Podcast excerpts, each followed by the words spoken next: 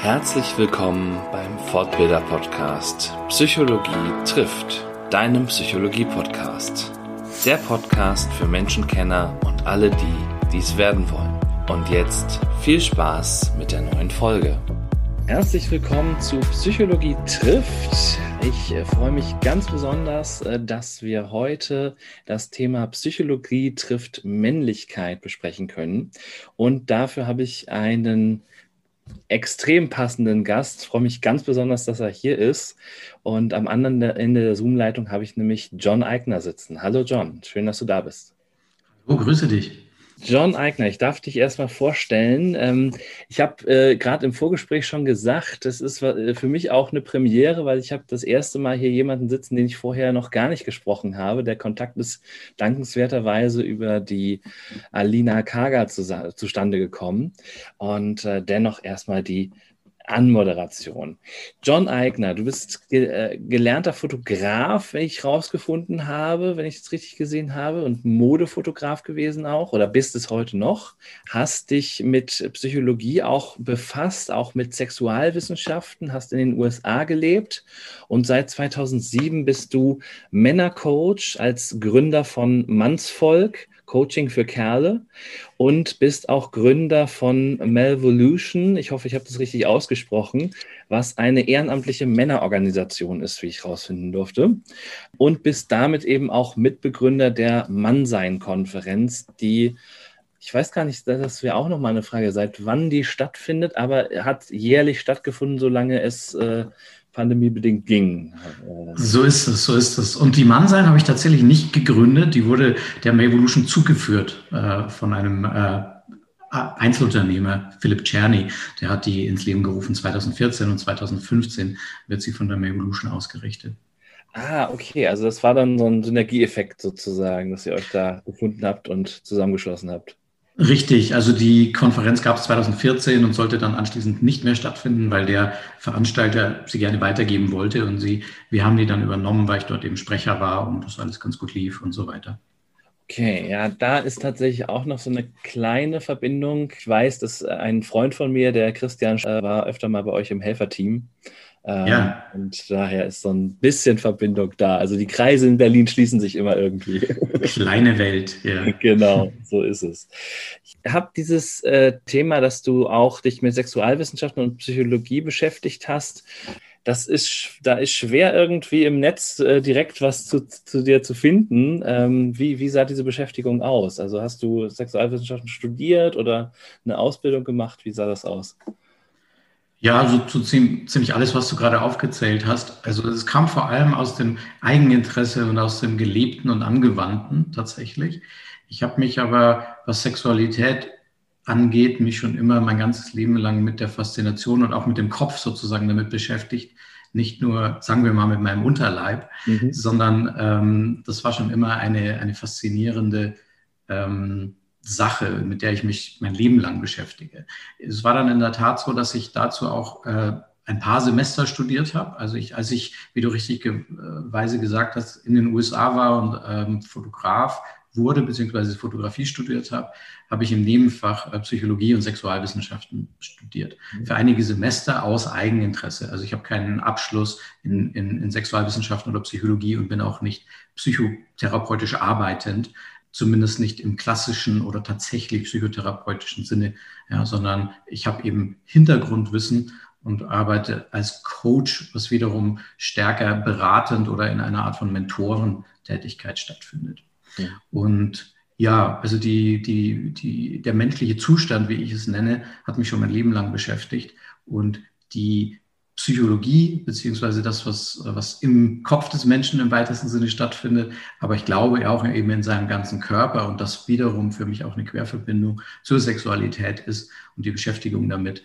Ähm, also das Thema Mensch und auch das, wie er lebt und liebt und sich verbindet und verstehen Sie eine Psychologe und ich äh, Menschen beobachten ist auch Fotografie. Ja, also ich, ich bin äh, Fotograf geworden, weil ich Menschen beobachten wollte und mit ihnen in, in einen Dialog treten wollte und weil ich Bilder machen wollte, die äh, eine gewisse, ja, also, also eine visuelle, ähm, ein visuelles Interesse. Ja, also das kam da zusammen. Aber für mich ist das Coach zu werden, nachdem ich Fotograf war, zumindest beruflich, äh, eine logische äh, Kontinuität in meinem persönlichen Leben oder wie ich das verstanden habe. Also das ist beides mal Menschen anschauen äh, und mit Menschen in Kommunikation treten und auf zwei verschiedene Arten und Weisen, sehr verschiedene Arten und Weisen zweifelsohne, Menschen Geschichten erleben und sie zu hören und zu sehen. Mhm. Ja, eigentlich so ne, an, anschauen, zunächst mal von außen und dann übers Coaching auch äh, das Innere mitzukriegen, sozusagen eigentlich. Ne? Also so kann man absolut, ja, absolut. Äh, und ich muss aber sagen, also ich kam schon immer auch mit der Fotografie aus einem sehr kreativen Prozess, wo auch diese Interaktion sehr, sehr intim sein konnte. Also ich habe auch viel Aktfotografie gemacht und jemand, der zum Beispiel das erste Mal nackt vor eine Kamera tritt, das ist ein riesen, auch interner psychologischer Prozess, äh, bei jedem natürlich unterschiedlich, aber sehr, sehr häufig durchaus bedeutsam, bedeutsam und wo dann auch Essenzen von, ich sag mal, Freiheit, sich anvertrauen, sich anschauen lassen und vor allem auch das Gefühl zu haben, angesehen zu werden. Also und in dem Fall auch sehr, sehr wertschätzend. Also die, die Psychologie der Fotografie hat mich sehr, sehr inspiriert bei dem, was dann mein Coaching-Modell geworden ist oder auch mein Coaching-Style, sage ich mal. Ja, kann ich, kann ich mir gut vorstellen, weil das ja auch, ähm, also gerade wenn du es beschreibst als so das erste Mal irgendwie äh, als, als Aktmodell stattfinden, dass man sich da als Modell dann eben auch aus, aus der Komfortzone begibt, ja.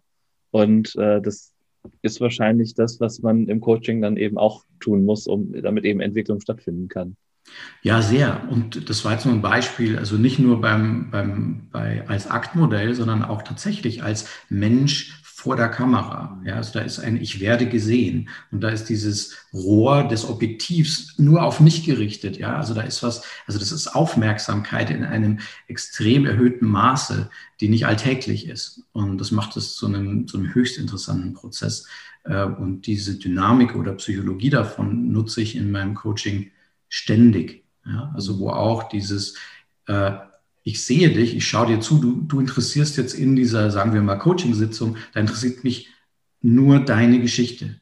Da mhm. interessiert mich nur das, was bei dir gerade passiert. Ja, und ich bin einer, ich bin der zusieht und dann Feedback gibt, wenn du mich dazu einlädst. Also mhm. so, so gehe ich an Coaching-Sessions ran.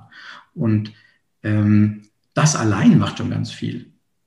Ja, also, weil das im Alltag und manchmal auch in der Geschichte des Klienten nie stattgefunden hat ja, oder nicht im ausreichenden Maße. Ja.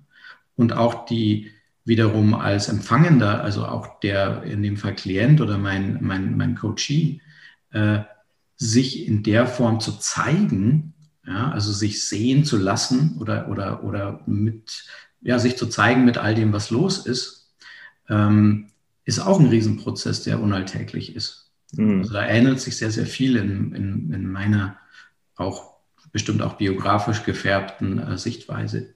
Ja, ähm, spannend. Dann äh, gehe ich direkt mal rein in, in die Frage mit, ähm, eigentlich wollte ich anders anfangen, aber jetzt sind wir schon so mittendrin. Mit welchen Themen kommen denn die Männer zu dir ins Coaching?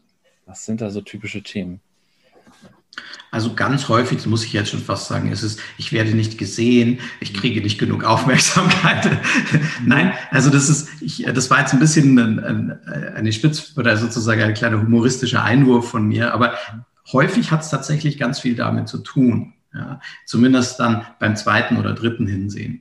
Mit der, mit der vordergründigen Thematik, äh, wo, wo ein Klient zu mir kommt, ist es, das ist sehr, sehr unterschiedlich.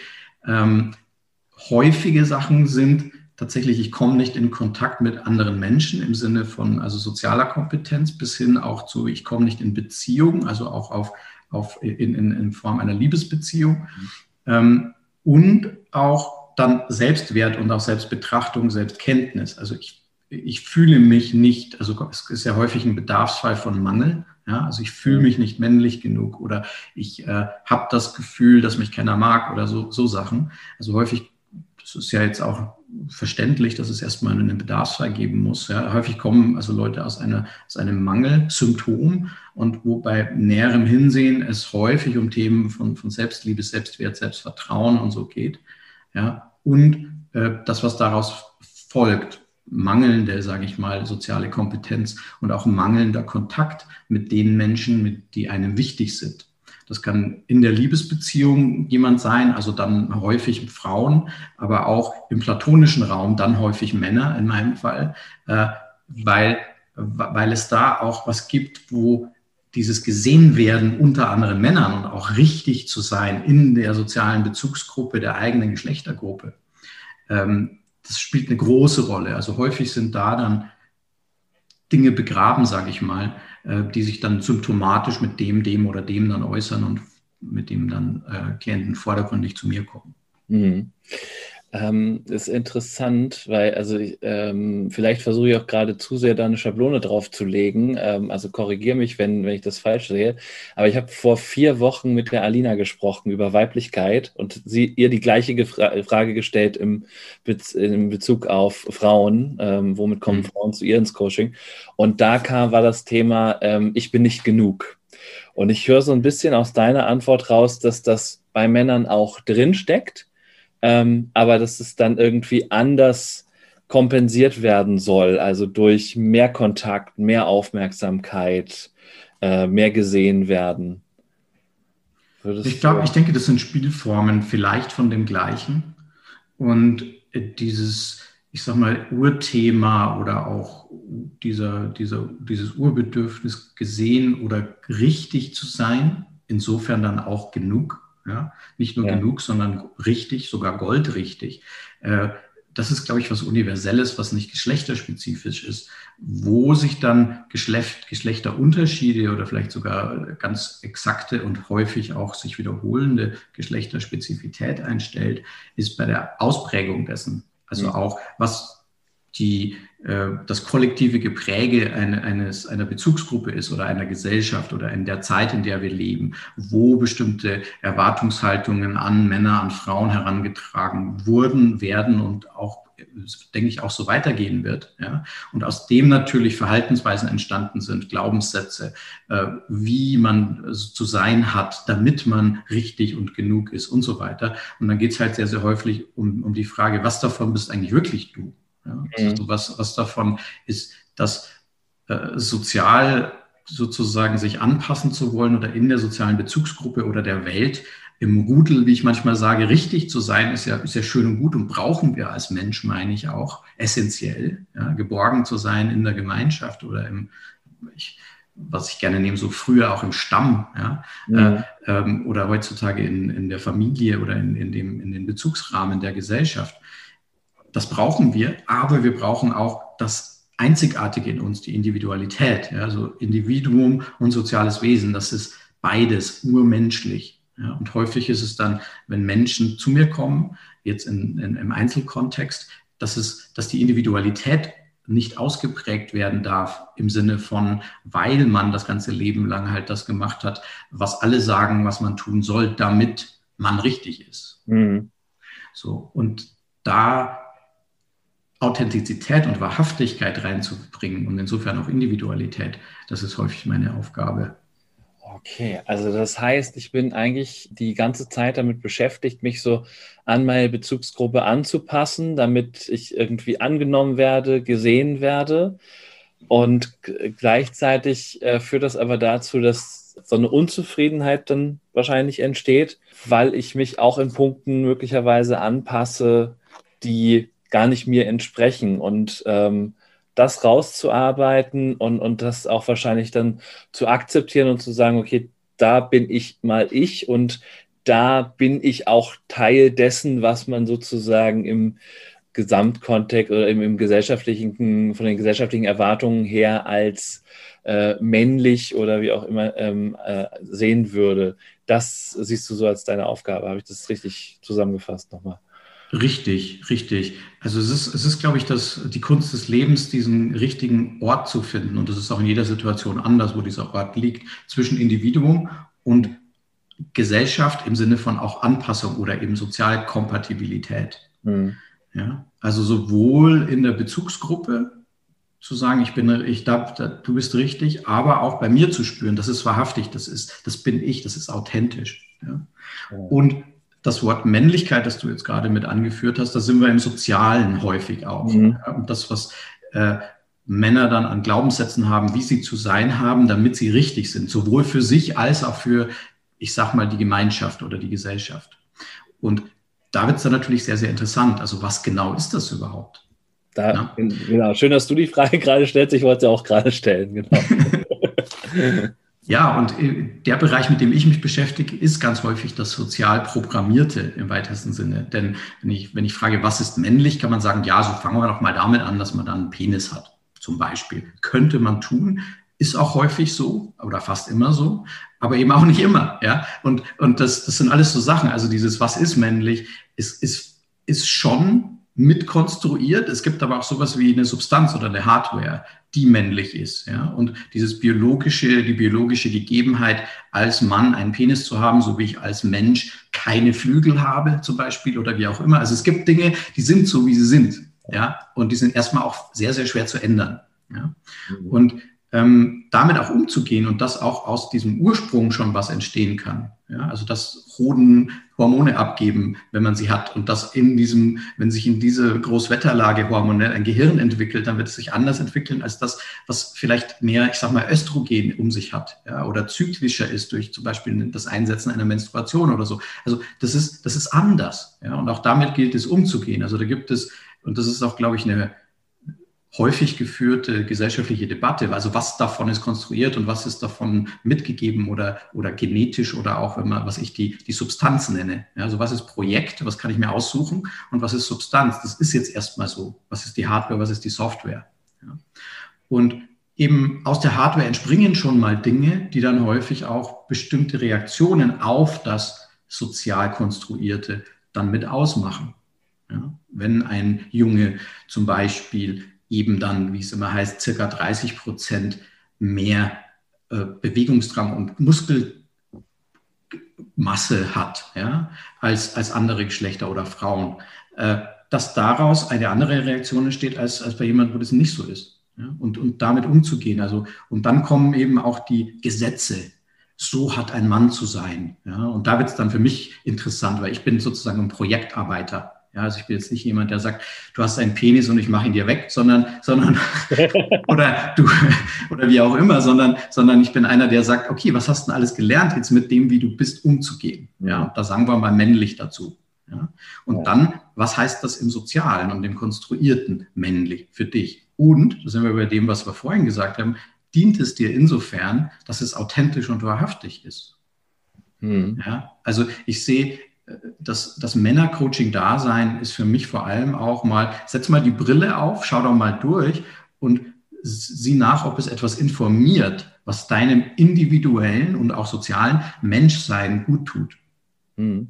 Also stellst du dann deinen Klienten auch die Frage, äh, was für sie ganz persönlich Männlichkeit ist?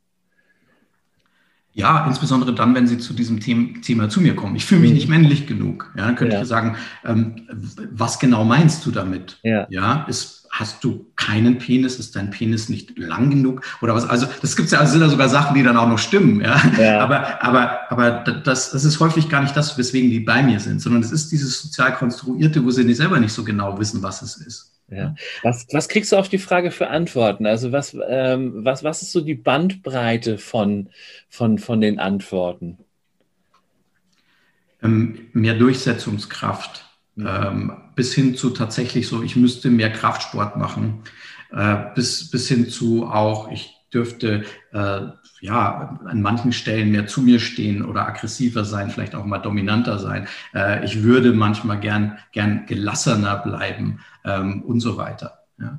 Das kann da alles mit dabei sein. Aber häufig, und das ist eben, glaube ich, das auch der Grund, warum sie überhaupt bei mir sind, ist es gar nicht so genau festgelegt. Ja. Mhm. Also es geht dann häufig um, um, um Verhaltensweisen, die, die in der, äh, die sie aus ihrer eigenen Sicht nicht an den Tag legen oder um Werte, die man zu leben hätte, die sie nicht leben. Mhm. Es ist interessant, weil also die Begriffe, die du jetzt genannt hast, vielleicht mit der Ausnahme von Gelassenheit, ähm, ist ja auch äh, etwas, was wirklich ähm, eine, eine stereotype Beschreibung äh, schon, ich sag mal, in den, in den 50er Jahren äh, gewesen wäre. So dieses durchsetzungsfähige, zu mir stehen, ich stark nach vorne. Also ich, ich habe immer so, ich habe immer mehr den Eindruck, dass einfach diese soziale Rolle ja gerade komplett im Wandel ist und man, man eigentlich gar nicht mehr so richtig weiß, was, was wird denn jetzt von mir erwartet als, äh, als soziale Rolle sozusagen. Also dass die Erwartungen extrem unterschiedlich geworden sind. Mhm. Ja, es wandelt sich. Es ist, mhm. es ist eine Welt, in der mehr Vielfalt und Bandbreite, Flexibilität im Verhalten gefordert ist, meine ich. Mhm. Und das abzugleichen ist mit dem, was man gelernt hat, wie man zu sein hat als Mann. Und wie du gerade schon, wie du das gerade gesagt, 50er Jahre, also vieles sehr, sehr stark eben traditionell beziehungsweise tradiert immer noch ist. Ja? Mhm. Und das sehr, sehr interessant ist, also dass bestimmte Dinge auf dem Papier schon geändert sind, aber in den Köpfen der Menschen noch bestimmte Gesetze sind von so muss ich sein als Mann. Ja? Mhm. Und ich glaube auch, dass es immer auch noch gefördert wird, also durch bestimmte, was weiß ich, ich nehme jetzt mal fast schon klischeeige Geschichten wie Ego-Shooter, Hollywood-Filme oder sowas. Mhm. Ja. Und meine Aufgabe sehe ich darin, beziehungsweise auch mein persönliches Interesse liegt darin, dahin zu schauen, was davon ist, kann ich brauchen, zunächst mal auch für mich als persönlicher ähm, Menschenmann in dieser Welt, ja, und dann auch das, was mir als Verantwortung zukommt in, in, der, in der Tätigkeit, die ich ausübe. Ja, also mir anzuschauen, was davon bei meinem Gegenüber, meinem Klienten, äh, hat sich da festgesetzt und hilft es dem überhaupt? Mhm. Ja, weil ich bin echt weit weg davon zu sagen, Dominanz, Aggressivität oder Stoizismus und so Geschichten sind schlecht. Mhm.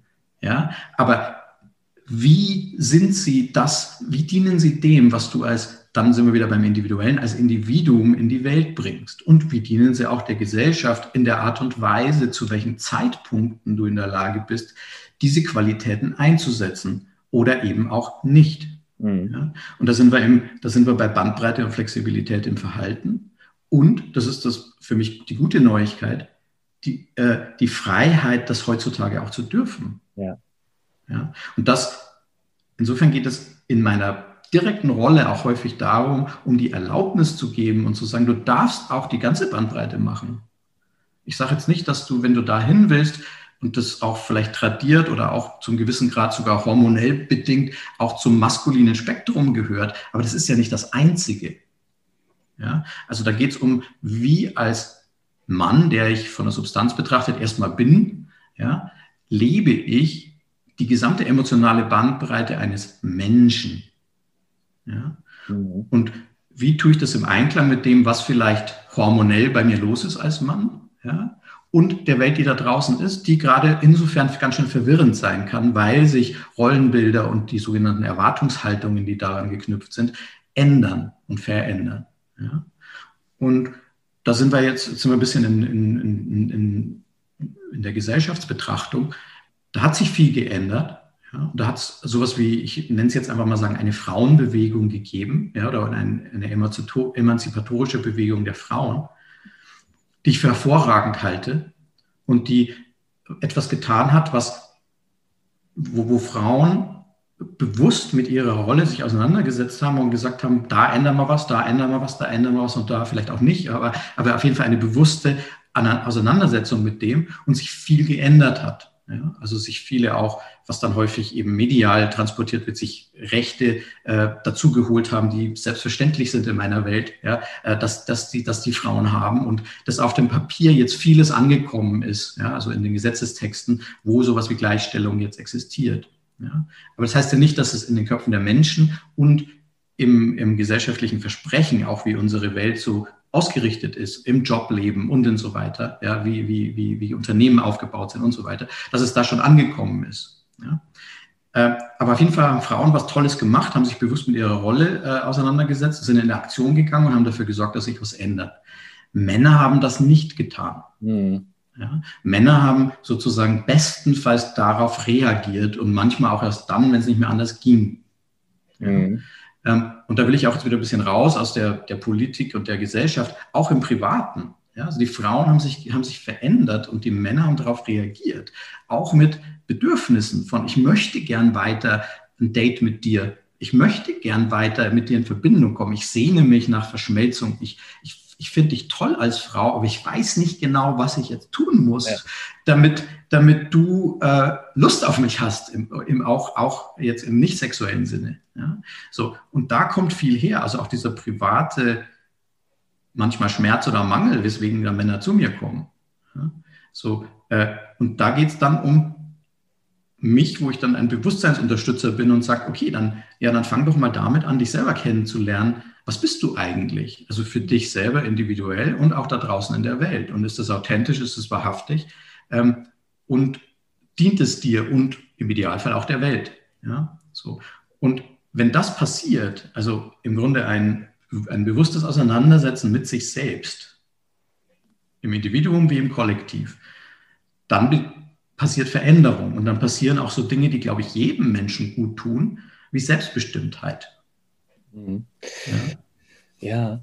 super, super spannender Punkt. Ähm, der ist mir heute Morgen nämlich auch nochmal durch den Kopf gegangen und ähm, da kam mir so der Gedanke, dass nach diesen ganzen gesellschaftlichen Debatten eigentlich wir eigentlich in, in so eine Art oder wir sind ja noch in den Debatten, wenn man ehrlich ist. Also ne, du hast gesagt, schriftlich hat sich viel geändert, aber und gesetzlich, aber ähm, ne, bis es in den Köpfen ist, dauert es äh, noch.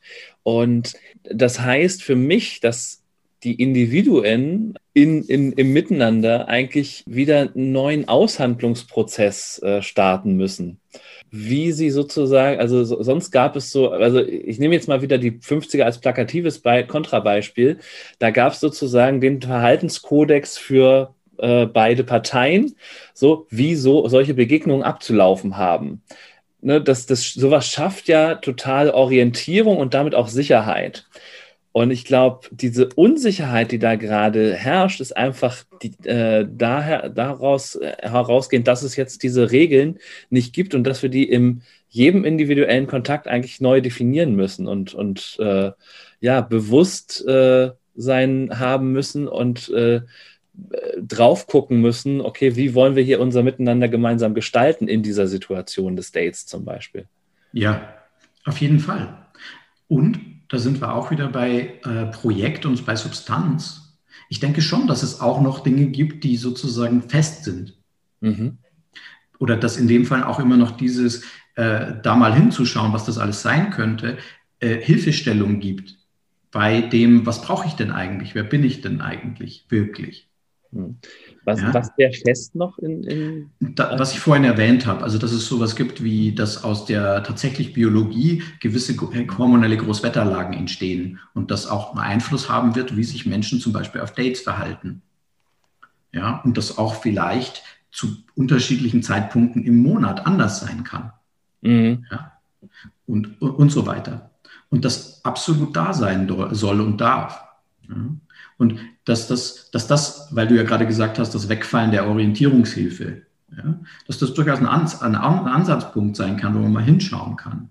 Ja, und wo, wo man ein bisschen Rückschlüsse ziehen kann, okay, wenn das jetzt, bleiben wir mal sozusagen bei meinem Feld, den Männern, ja, wenn das jetzt bei mir so ist, dass ich wahrscheinlich Testosteron habe und dass ich, äh, weil es eben so ist, einen Penis habe und so weiter und dann bestimmte Dinge daraus entstehen. Und ja auch, da gibt es ja dann auch jetzt äh, bestimmte Sachen, wo das auch wissenschaftlich immer noch so gesagt wird, dass es ja selbst, also es mag schon das eine oder andere oder vieles, viel, viel mehr, als man meint, sozial konstruiert sein. Aber es gibt eben auch noch das eine oder andere, wo Männer und Frauen sich einfach unterscheiden.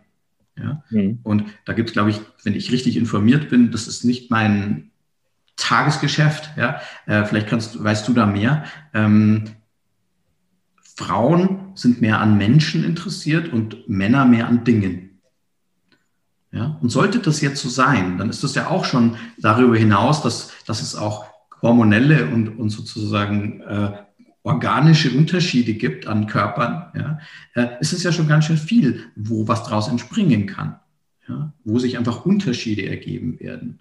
Ja, und wo, glaube ich, auch alle ganz froh sind, dass es diese Unterschiede gibt. Ja, also, weil Wahrscheinlich macht es einen Unterschied für dich, ob du mit einem Mann oder einer Frau auf ein Date gehst. Ja, warum ist es so? Das machst du ja nicht aus Diskriminierung oder aus, weil du nicht gleichstellst, sondern nein, da gibt es Unterschiede. Ja, das meine ich mit Substanz. Ja? Mhm. Und die finde ich nicht schlimm, sondern es ist was, was man, womit man umgehen kann und sich auch darüber freuen kann, wenn es nach mir geht. Ja? Mhm. Also, und das ist auch nicht was, wo ich sage, das beklage ich oder da, das sehe ich so oder das ist für mich eine Meinung, sondern ich gehe einfach mal davon aus, was meine Klienten so brauchen. Ja? Ich kriege mit, es gibt, es gibt Menschen, die definieren sich als Mann und die haben einen Penis und die haben Hormone und so und so und so und denen geht es gerade nicht gut.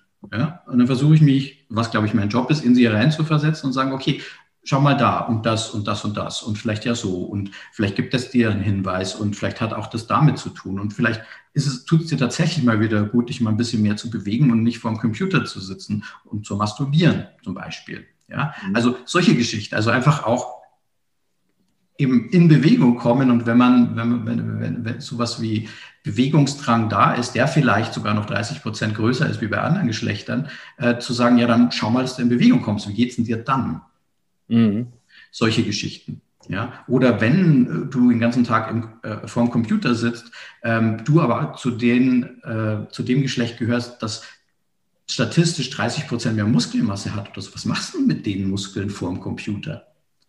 Ja, vielleicht tut es dir ja ganz gut, mal eine Runde, sei es Kraftsport zu machen oder, das, das äh, verschreibe ich sozusagen sehr gern, äh, spielerisch mal eine Runde zu rangeln, miteinander, mhm. nicht gegeneinander ja, sondern, sondern tatsächlich mal diese Kraft zu spüren und einen Sozialabgleich auf der Körperebene zu haben als Mann. Ja. Mhm. da fängt es ja schon an, weil das Gesetz sagt ja, Männer dürfen das nicht.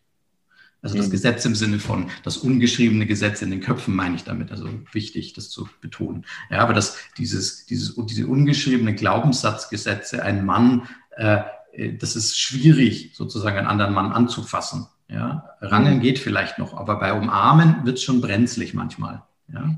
Oder bei, gerade wenn es in den Raum von Zärtlichkeit, wohlgemerkt platonischer Zärtlichkeit geht, ja, da geht es ab wie Sau. Ja? Also gewisse Urgesten, die menschlich sind und sozusagen, wie ich meine, jeder Warmblüter braucht, sieht man zum Beispiel als Säugling oder als Kind oder wie auch immer, wo das dann erlaubt ist, ja, beim Erwachsenenalter, das dann fehlen muss, weil sonst ist man ja kein Mann. Mhm so Sachen meine ich da. Ja? Und das ist das, was bei mir in der Coaching-Praxis vorkommt. Also ich, ich habe mich jetzt einfach, weil es Spaß macht, mit dir darüber zu plaudern, ein bisschen auf dieses, was haben wir für gesellschaftliche Rahmenbedingungen und was, was gibt es da auch vielleicht für Gesetze da draußen auf, auf dem tatsächlichen politischen Gesetzpapier. Äh, aber ich, ich bin ganz stark in dem mein eigener Weg und dem Weg im Privaten äh, meiner Klienten. Ja, und da gehe ich damit um, was ich an momentanen Dingen wahrnehme. Das heißt also, das ist so eine, äh, also im, im männlichen Erwachsenensein auch so eine Art Kontaktverarmung dann gibt aufgrund dieser sozialen Rolle. Ja, das nehme ich ganz stark fest. Ja, äh, ja stelle ich ganz stark fest. Du hast mal gesagt, äh, habe ich in einem, äh, ich glaube, Stern- oder Spiegelartikel war es äh, von dir gefunden, ähm, ein Zitat. Ich glaube, das Patriarchat ist heftig nach hinten losgegangen und hat Männer selbst zu seinen Verlierern gemacht. Äh, wie äh, meinst du das? Oder wie hast du das gemeint? Oder würdest du es heute nochmal genauso sagen? Ich würde es heute nochmal genauso sagen mit dem Zusatz das oppressive Patriarchat.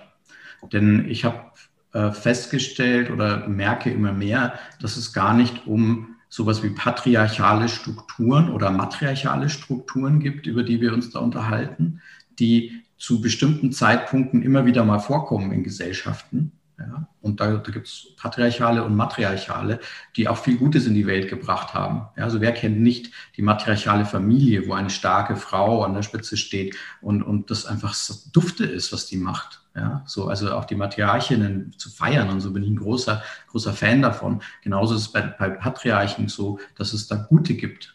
Ja, und, und, äh, und bestimmte sozusagen freiwillige patriarchale und mat matriarchale Säulen in der Gesellschaft gibt es meines Erachtens en masse. Ja. Das im medialen Kontext gebrauchte Wort das Patriarchat ist negativ besetzt und heißt für mich mittlerweile übersetzt das oppressive Patriarchat beziehungsweise die Tyrannei.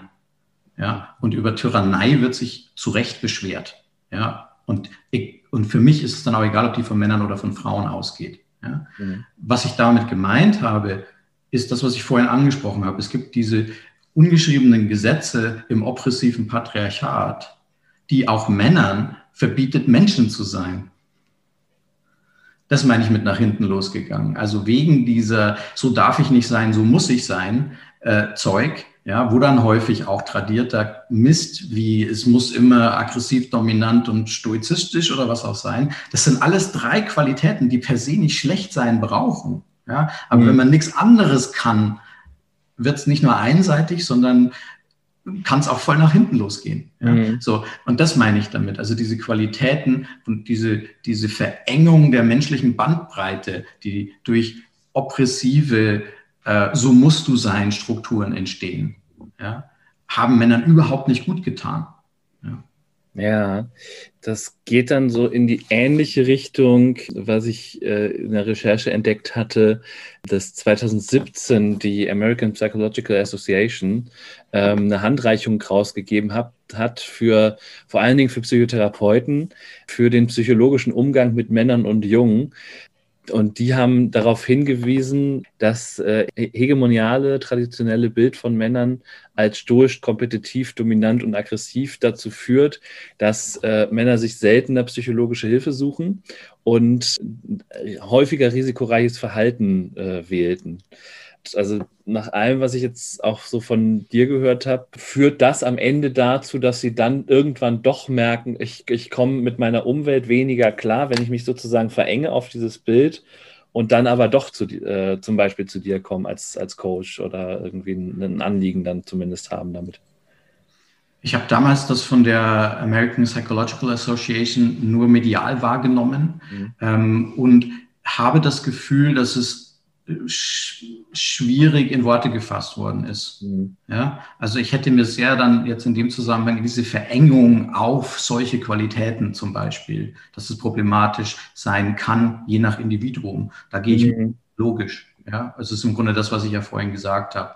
Ja, ähm, schwierig in unserem tatsächlich sehr, sehr, ähm, was manchmal auch, was man auch äh, feministisch oder auch politisch korrekt aufgeladenen äh, Umgang miteinander, gesellschaftlich und auch medial, problematisch finde, ist, wenn es so, wenn es so gelesen werden kann, dass Stoizismus oder Dominanz oder sowas immer schlecht ist mhm. oder nur schlecht ist und nur Männer sowas machen. Also, weil da höre ich sehr stark dieses ewig gebetsmühlenartige, wiederholte Mantra von äh, Mann ist Täter, Frau, äh, Frau ist Opfer. Ja, das mhm. finde ich fürchterlich für Frauen und Männer, das so, das so irgendwie dahin zu stellen, diese Vereinfachung. Ja.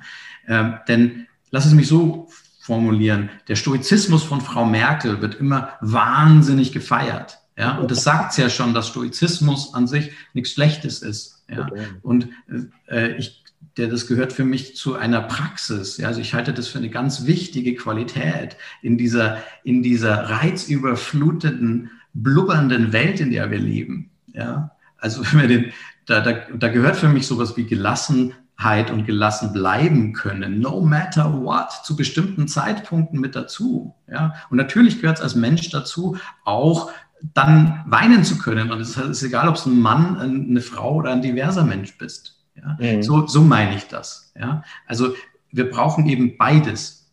Und ähm, wenn, wenn es beim Umgang mit jungen Psychologen nahegelegt wird, gerade bei den Sachen dann zu sagen, ja, das ist schlecht, mhm. dann sind wir wieder bei der gleichen Misere wie vorher, weil die, die sind beim Psychologen, weil sie sich schlecht fühlen. Ja? Also ja. nur weil sie mit ihrem 30 Prozent mehr Bewegungsdrang und mit ihrem ähm, 30 Prozent mehr Muskelmasse versuchen umzugehen da draußen in dieser Welt. Ja, und es natürlich beigebracht bekommen müssen, wie man mit Aggressivität, Dominanz und Stoizismus umgeht. Ja, dann sind wir bei der Frage von Mentoren. Ja, aber eben diese Dauernegierung von allem, was früher bei Männern sozusagen alleingültig war. Ja, das halte ich für ein, sozusagen für einen, für einen ähm, äh, wo wieder was nach hinten losgeht. Mhm. Es geht um Bandbreite, ja, für mich. Ja. ja, das ist so, so, eine Art Überkompensation, ne? Also, dass man so, so komplett dann ins Gegenteil will. Ne? Und, und aber eigentlich braucht es irgendwie so dieses gesunde, ja, gar nicht Mittelmaß, sondern die gesunde Bandbreite, dass man sich eben ja das, äh, die Eigenschaften raussuchen kann, die, die für einen selber gut sind. Ja, und da bin ich halt in meiner Formulierung gerne in einem hinzu statt in einem weg von. Ja. ja. ja also zu sagen, Men Männer dürfen Mentoren bekommen, um zu lernen, die gesamte menschliche Bandbreite an Emotionen und Fertigkeiten leben zu dürfen, ohne von, von gesellschaftlich tradierten Rollen daran gehindert zu werden. Dann sage ich, ja, super. Ja, und wenn das das heißt, dann, wenn, wenn das die, die, die APA, die American Psychological Association meint, dann sage ich, ja, wunderbar. Ja, ich finde es aber schwierig formuliert, so wie es ich gelesen habe. Ja. ja. ja. Total spannender Punkt, ähm, weil also mir kam bei dieser Verengungsdiskussion gerade auch noch so der Punkt, wenn man es, glaube ich, ich glaube, wenn man es zu sehr verengt und sozusagen nur auf diese gefühlt typischen Anteile reduziert oder diese dann äh, in Extremform auslebt, ähm, ist, ist dann der Punkt äh, erreicht, wo man dann von toxischer Männlichkeit spricht? Oder wo, wo, wo ziehst du da persönlich die Grenze zwischen? Weil ich erlebe es in meiner Wahrnehmung sehr häufig so, dass eigentlich sobald irgendwie ich Männlichkeit höre, ist bei mir zumindest im Hirn immer toxisch gleich mit aktiviert, weil ich es so oft gelesen habe. So, und da würde mich mal interessieren, wo ziehst du so die Grenze zwischen diesen Begriffen? Ja, genau da, dass ich sie nicht verwende. Ah. weil, weil, weil, weil, ja. weil das finde ich tatsächlich schwierig. Ja. Also zwei solche Begriffe nebeneinander zu stellen. Ja. ja. Also da, ähm, da bin ich dann auch wieder zu sehr Linguist, sage ich mal, oder, oder auch äh, was die, was die Sprache alles kann oder ausmacht. Ja. Ähm, ich glaube, es ist ein, wenn es auch vielleicht gut gemeint ist im Kern, ja, Dinge zu benennen, die man als ungut und vielleicht sogar toxisch bezeichnen kann, aber das neben Männlichkeit zu stellen, halte ich für echt eine Katastrophe. Ja, weil wir dann im nächsten Schritt uns über toxische Weiblichkeit über, über, unterhalten müssen und was ich, und ich will das nicht. Ja. Ja, ich sehe keine toxische Weiblichkeit und auch natürlich keine toxische Männlichkeit, sondern ich sehe Menschen, ja, die sich entweder gut verhalten oder scheiße mhm. verhalten. Ja, ich sehe Verhalten zwischen, zwischen dem Wert Arschloch sein oder nicht Arschloch sein, wenn überhaupt. Ja? Denn ja, es gibt Arschlochverhalten, das man toxisch nennen kann, von Menschen, auch wegen allem Möglichen, auch wegen irgendwelchen Rollenbilder, die sie von ihrem eigenen Geschlecht haben mögen. Natürlich gibt es das, aber das gibt es auch bei, was weiß ich, es gibt auch Leute, die, weil sie St. Pauli-Fan sind, müssen sie sich scheiße verhalten oder weil sie, was weiß ich, ein Motorrad fahren, müssen sie sich in ihrer Welt. Ja? Also das ist, eine, das ist eine Ableitung, aber das ist nicht, das Motorrad ist schlecht oder der Fußballverein ist schlecht, ja, oder Mann sein ist schlecht mhm. oder toxisch. Ja, das halte ich für, das halte ich für eine Katastrophe, solche Begriffe, ja. weil sie total ungenau sind. Und man kann das, man kann das einfach, man kann das benennen. Toxisches Verhalten bei Menschen ist scheiße, kann man sagen. In, das, das sage ich. Ja. ja. Ja. Und man kann auch fragen, wo kommt es denn her? Aber es kommt nicht, weil man ein Mann ist. Ja. ja. Es ist da viel zu nah dabei. Ja. Ähm, deshalb halte ich das für eines dieser Beispiele, die mehr, zum, mehr vom Gleichen führen. Ja. Mhm. Also ich glaube, dass wir jetzt schon Leute haben, die zu oft toxische Männlichkeit hören und dann anders reagieren als du.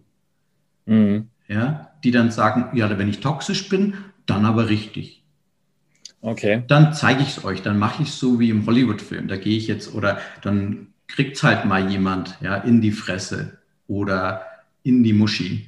Ja, ganz fürchterliche Geschichten. Also das, was wir vermeiden wollen, nehmen wir mal das große, große, zentrale und auch Schmerzthema von sexualisierter Gewalt. Ja, ich glaube, das wird durch solche Begriffe gefördert. Mhm. Das, das, ist, das ist der Grund, warum ich sie nicht verwende. Ja, weil ich glaube, wir haben eine ganze, weil wir gerade von Hollywood-Filmen sprechen. Ja, wäre es nicht alles total scharf auf diesen Bösewicht?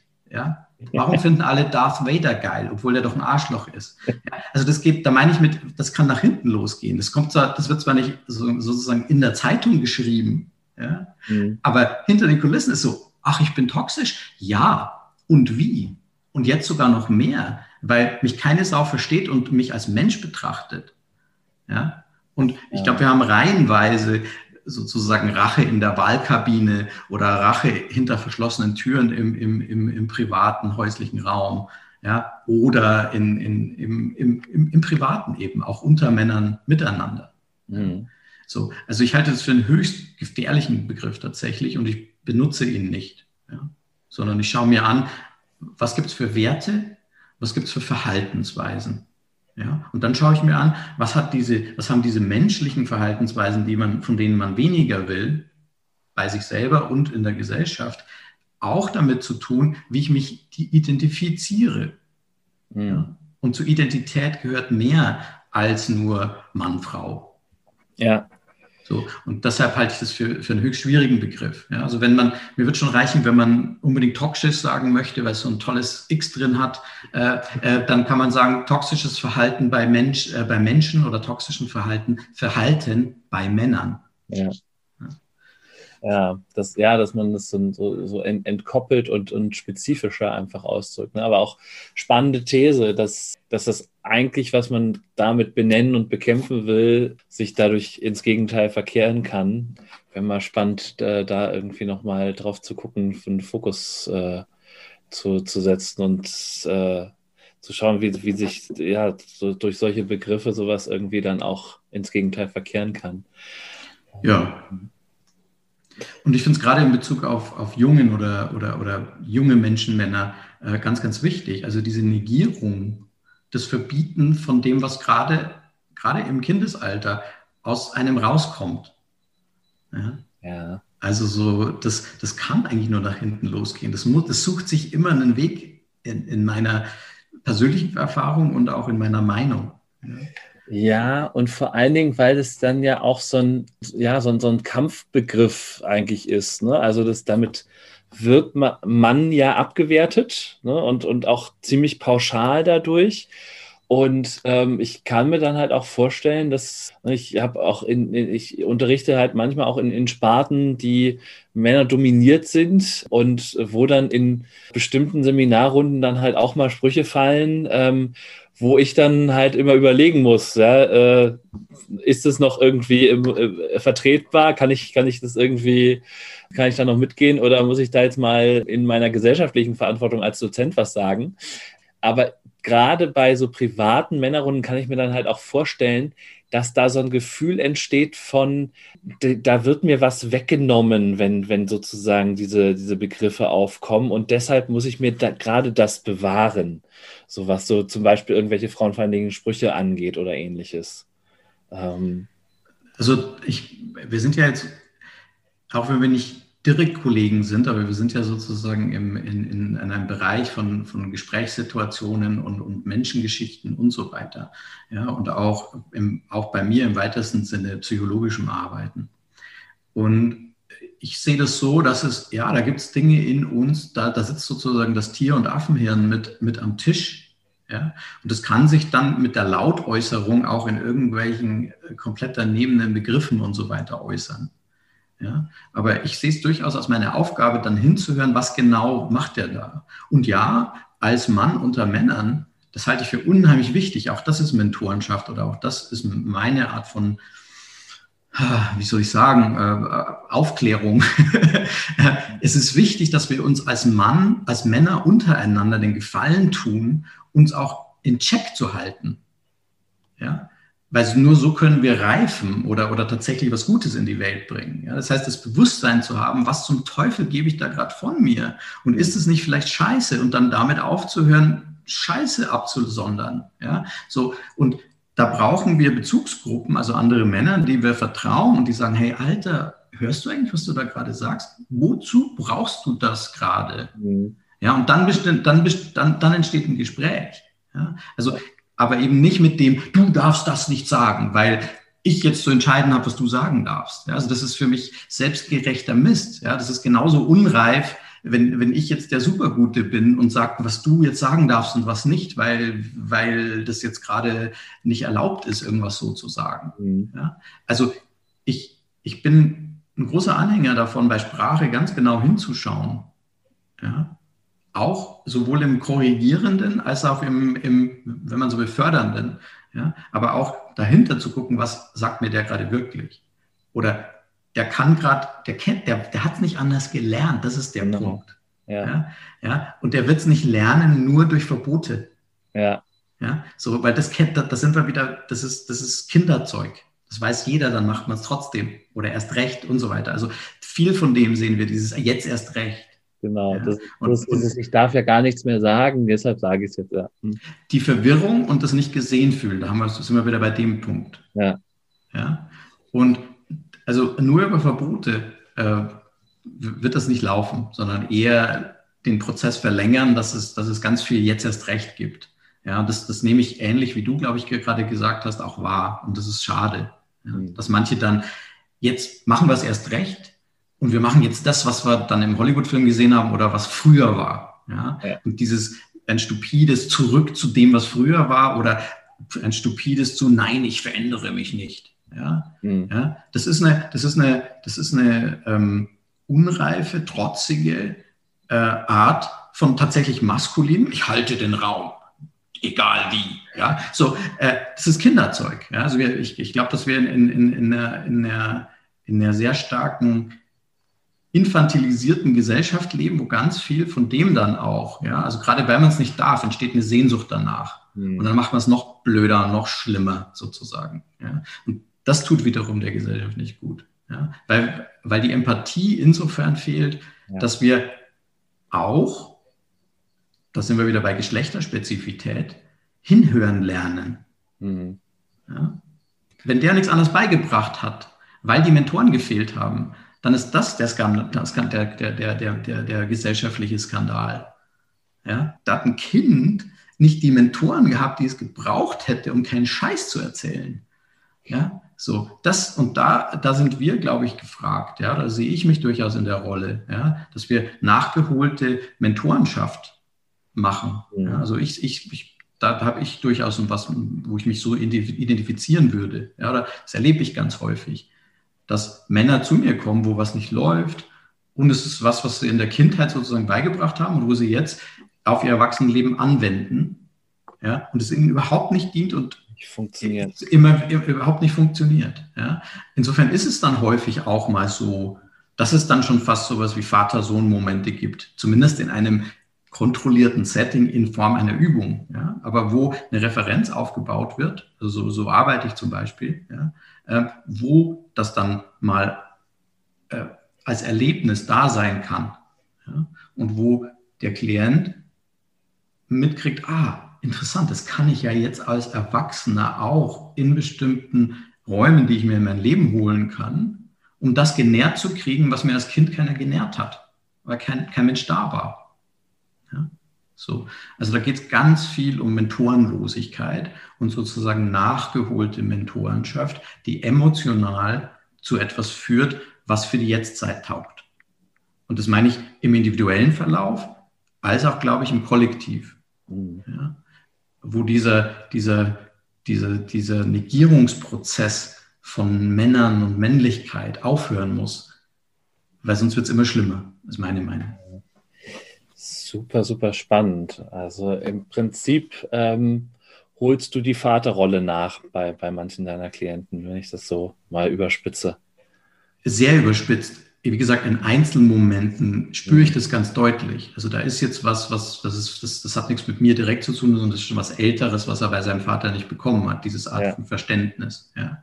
Und ähm, da sehe ich meine Aufgabe natürlich darin, auch immer wieder klarzustellen, dass ich nicht der Vater bin, logischerweise. Mhm. Ja, ähm, das kommt aber, es ist sehr, sehr selten nötig, sage ich mal. Aber ich wollte nur mal, um das so ein bisschen zu verdeutlichen, warum das notwendig ist, heutzutage solche Räume zu haben. Ja.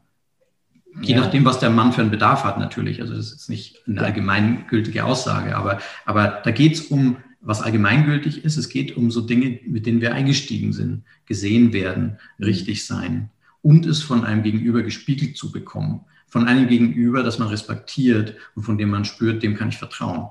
Mhm. Und, und, das, das ist durchaus was, was, äh, was ich dann live auch in der, in der, in der Coaching-Praxis erlebe und ich auch bringen, leisten oder, oder schenken kann. Ja. Sind äh, da auch so Vater-Sohn-Konflikte immer mal ein Thema? Fast immer. Ah, okay.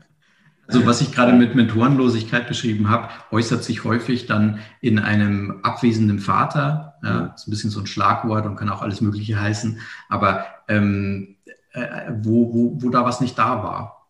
Ja, wo entweder der Vater selbst oder andere männliche Bezugspersonen für einen Jungen gefehlt haben. mhm. äh, geschlechterspezifische Mentorenschaft, so nenne ich das. Mhm. Ja. Mhm. Ähm, das ist ganz häufig so. Aus all dem, was wir heute schon angesprochen haben. Ja, ich wollte gerade sagen, das ist ja auch eine Generationenfrage. Also, ne, wenn man jetzt mal äh, zurückguckt, ähm, dass äh, die Kriegskindergeneration sozusagen, da waren die Väter im Krieg ähm, teilweise oder auch noch in Gefangenschaft, sind lange nicht zurückgekommen ähm, oder sind teilweise versehrt zurückgekommen. Ähm, und dann die Generation danach ähm, war dann in der Regel arbeiten ne, und äh, die Ehefrauen haben sich dann um die Kinder gekümmert. Ne? Also das ist ja etwas, was auch wieder gesellschaftlich fundiert ist, ne? wo der einzelne, also wo man, glaube ich, dem einzelnen Vater von damals jetzt gar nicht so einen individuellen Vorwurf machen könnte, würde ich jetzt mal behaupten. Ja, das mit den Vorwürfen ist sowieso problematisch. Mhm. Ja, also jemandem, jemandem Vorwürfe machen oder unter Generalverdacht stellen, hatten wir vorhin so ein bisschen, ist sehr problematisch. Und ja, nicht anders beigebracht bekommen. Und ja, ja auch gesellschaftliche Kontexte bringen, äh, bringen uns Dinge bei. Ja. Und um, weil wir vorhin auch bei dem, den patriarchalen Strukturen, die natürlich unser Gesellschaftssystem durchzieht, durchziehen, äh, waren, ähm, natürlich sind da äh, auch Menschen, auch Männer, die gerade Privilegien haben, ohne es zu wissen. Mhm. Und das, das, das, das glaube ich, bei uns allen irgendwo mal so. Ja, also da, da, da ganz geschlechterunspezifisch, äh, wenn wir mal in ein armes Land reisen, ja, dann merken wir, wow, habe ich gar nicht gewusst, dass ich so reich bin. Ja. Oder ja, so Geschichten. Und natürlich gibt es das auch in, äh, in, in, verschiedenen Spielformen in dem Bereich. Ja, also wo Menschen, auch Männer, dann Privilegien haben, von denen sie nicht wissen, dass, sie, dass es Privilegien sind und wo einfach dann in irgendeiner Art und Weise, die sie ebenfalls nicht verstehen, Verhaltensänderungen verlangt werden. Dass die erstmal sagen, nee, ist, ist sozusagen vorherzusehen. Ja? Und äh, dann, was halt, was die dann damit machen mit diesem Nee, ist dann das, was, was ich vorhin gesagt habe, wo, wo, wo mehr von dem Gleichen gefördert wird durch die falschen Maßnahmen. Ja. So, und das, das, du hattest jetzt gerade gesagt, ein, ein Vater in der Nachkriegsgeneration oder in der Kriegsgeneration. Auf der emotionalen Ebene auch sehr interessant. Wenn der nicht gelegt, äh, gelernt hätte, irgendwie stoisch zu sein, wenn der nicht gelernt hätte, seine Gefühle wegzudrücken in dem Krieg und auch vielleicht danach, weil er danach auch wieder sozusagen in der Gesellschaft oder in der Familie in bestimmte Positionen, die vorher schon da waren und die er nicht erfunden hat, persönlich, ja, zu, zu füllen hat, kann man schon erahnen, was das ausmacht oder eben wie sehr bestimmte Dinge, die es jetzt nicht mehr braucht, Gefühle unterdrücken. Mhm zu bestimmten anderen Zeitpunkten durchaus überlebenswichtig sogar waren. Ja, du hast gerade noch mal die Privilegien angesprochen und ähm, ich möchte das so ein bisschen als, als Überleitung nutzen, weil du damit auch ähm, so dieses Kampfverhalten nochmal angesprochen hast, nach dem Motto, na, da, ich höre so ein bisschen raus, ähm, sobald mir, mir Privilegien weggenommen werden, die mir natürlich vorher nicht, oder was heißt natürlich, aber die mir möglicherweise vorher nicht bewusst waren, kommen wir natürlich in so eine Abwehrhaltung, nö, jetzt erst recht, ne, jetzt, äh, jetzt äh, machen wir weiter damit. Und das erinnert mich an was, was ich äh, mir heute Morgen auch nochmal angeschaut habe. Ähm, ich habe mir heute Morgen die Podiumsdiskussion äh, von 2018, äh, wo ihr über MeToo auf der Männerkonferenz gesprochen habt, äh, ja. angeschaut. Und da ging es auch um das Thema Opferrolle. Und das, also, und da hast du, fand ich, ganz schön beschrieben, ähm, wie eigentlich diese Opferrollen so zu, zu einer Spaltung eher führen und dass wir so da eigentlich äh, raus müssen und was wir vorhin auch schon mal hatten, mir wird ja nichts weggenommen, sondern oder, oder mir, ja, ne, mir, mir, wird vielleicht was weggenommen, aber vielleicht, ne, wo, wo kann es denn hingehen? Ja, also wo, wo kann, äh, wohin sollen, sollten wir uns dann vielleicht orientieren? Das war noch so ein Gedanke, der mir da kam. Ja, also ich glaube, es geht eben, ich habe ja vorhin recht euphorisch gesagt, also mit Verboten wird das nicht klappen. Mhm. Ja, man könnte eben sagen, Bildung, aber empathische Bildung. Mhm. Also auch äh, ganz viel Wertearbeit in dem Sinne. Halte ich dafür unheimlich wichtig. Ja. ja. Wenn wir Werte leben, dann verstehen wir uns. Und insofern gehört zu dieser sogenannten Bildung oder, oder alle Art von Bildung eben auch diese Werte, wie zum Beispiel Empathie, das Wollen des Verstehens, das Dazulernen wollen auf beiden Seiten. Ja, also für mich sind da ganz viele Werte drin, die es total einfach machen, wie man miteinander umgeht. Mhm. Ja, und du hast gerade, da kommen wir in die Lage, dass wir dann sagen, jetzt erst recht nicht und so. Das wir das falsche Wort. Also bei mir ist es tatsächlich nicht so. Mhm. Ja, weil ich scheinbar, ich sag mal, das Glück hatte, bestimmte Werte mitzubekommen, die es nicht notwendig machen, jetzt da in einen Konflikt zu gehen. Ja, in, im Sinne von, in, also, sondern, sondern es, ist eine Art von interessant, ich möchte gerne dazulernen. Oder äh, interessant, ja, das Leben ist ja immer Veränderung. Immer. Ja? Und wenn wir mit Werten damit umgehen, dass das Leben immer Veränd äh, ähm, Veränderung ist, dann geschieht das von ganz alleine, dass man sich gut aufeinander einstellt. Ja? Mhm. Mal so sehr von oben im Sinne von einer, von einer, von einer, von einer großen Metaperspektive gesprochen. Ja? Und das, das, das halte ich für wichtig. Deshalb bin ich, gehe ich sehr viel über Erlebnisräume und in Übungen äh, Referenzen herstellen, wie es sein könnte und so weiter. Ja, aus genau diesem Grund, wenn man es mal gespürt hat, dann, dann möchte man sich auch verändern oder dann kann das, was Männer jetzt gerade an veränderten Rollenbildern wahrnehmen, eben nicht als Verwirrung, gegen die man sich wehren muss, wahrnehmen. Ja, so dieses, du hast das ja auch schon angesprochen. Was, was muss der Mann denn heutzutage sein? Ja, und mhm. äh, viele meinen dann, ja, ich komme mir vor wie so eine eierlegende Wollmilchsau. Ja, ich soll das alles noch machen, was ich früher gemacht habe. Ich soll schon noch irgendwie Versorger sein und auch noch Häuser bauen können und auch noch Kinder aus dem, aus dem brennenden Haus retten und auch noch auf Bohrinseln arbeiten und so. Aber ich soll dann schon auch all das machen, was Frauen früher gemacht haben. Ja? Und die Antwort ist ja. und das ist aber auch nichts Schlimmes, sondern das heißt menschliche Bandbreite, also auch als Individuum zu sehen. Nee, das ist keine Frauenrolle, sondern das ist, passt das für mich? Dann mache ich's. Mhm. Ja, so wie auch eine Frau sagen kann, will ich auf eine Bohrinsel? Ja, dann darf sie jetzt Gottverdammt nochmal. Ja, gut ja. so.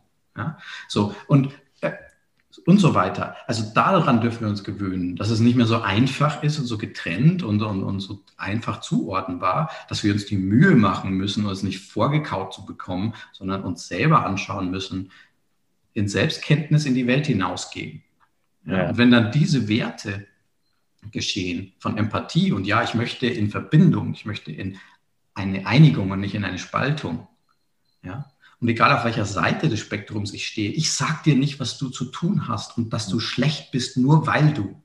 Mhm. Ja, das, das meine ich mit Werten. Das tut man nicht. Ich finde das unanständig. Und es ist egal, ob das ähm, sozusagen ein, ein durchgeknallter Mann oder eine durchgeknallte Frau macht. Ja, also das ist, das, das ist, das finde ich unanständig. Das ist, eine, ist ein Wert von mir. So gehe ich nicht miteinander um. Ja? Ja. Und wenn das geschieht, dann kann auch dieses andere Zeug noch so mit dazukommen. Ja, das ist dann quasi das, die, die Sahnehäubchen, die Unterschiede zwischen zum Beispiel Mann und Frau, dieses Knistern, ja, nicht mit einem Mann oder äh, auf ein Date sein zu wollen, sondern mit einer, mit einer Frau in den meisten Fällen. Ja, so. Und und dann kann man sagen, ah, das ist schön, dass wir unterschiedlich sind. Und oh, ich finde das aufregend, dass wir unterschiedlich sind. Und ich möchte gerne dich einladen, das und so weiter. Ja, also dann auch, dann kann man diese Unterschiede feiern und die total toll finden. Ja. ja. Also für mich fängt es ganz stark mit Werten an, mit es erleben ja, und ganz, ganz viel mit dem, was du vorhin gesagt hast, Bewusstsein, also mitkriegen, was los ist. Mhm ja, und dann mit Werten darauf reagieren. Ja, na und auch, also ich habe jetzt auch so viel Freiheit daraus gehört, ne, ich ähm, bei diesem ganzen Anforderungsprofil, was du so beschrieben hast, eierlegende Wollmilchsau, ich darf mir auch die Freiheit nehmen, mir meine ähm, Eigenschaften, Werte ähm, und, und, Tätigkeiten ähm, daraus auszusuchen. Und ähm, muss sozusagen nicht das komplette Spektrum erfüllen, wenn es mir nicht entspricht. Ja, genau so ist es. Gut, wichtiger Punkt. Dürfen, aussuchen, nicht ja. müssen. Ja, weil das ist, glaube ich, äh, diese, da gibt es, glaube ich, so auch so Gesetze in den Köpfen der Menschen. Und das glaube ich auch bei, nicht nur bei Männern. Ja, also ich glaube auch, dass Frauen in ähnlicher Weise über Forderungs-, An Anforderungsprofile äh, äh, haben, die vielleicht ein bisschen anders aussehen würden, aber die genauso überfordernd sind. Ja. Klar, total. Und ähm, gleichzeitig, dass beide das haben, also dass, dass Männer Empathie brauchen, genauso wie Frauen für ihre Belange. Ja, und nicht diese Gebetsmühle von ihr seid die Bösen, die Täter und die Patriarchen und bla bla bla bla bla bla bla bla. So, ja, das ist, das, das macht was mit uns, das spaltet uns. Mhm. Ja, das bringt nicht die besten Seiten in uns heraus, weder bei den Frauen noch bei den Männern oder anderen. Ja, das sind, das, das, das, das bringt eher diese Tierinstinkte und Lynchmob-Mentalität raus. Ja, und das sieht man auf beiden Seiten des Spektrums, wenn man es so betrachten will. Total.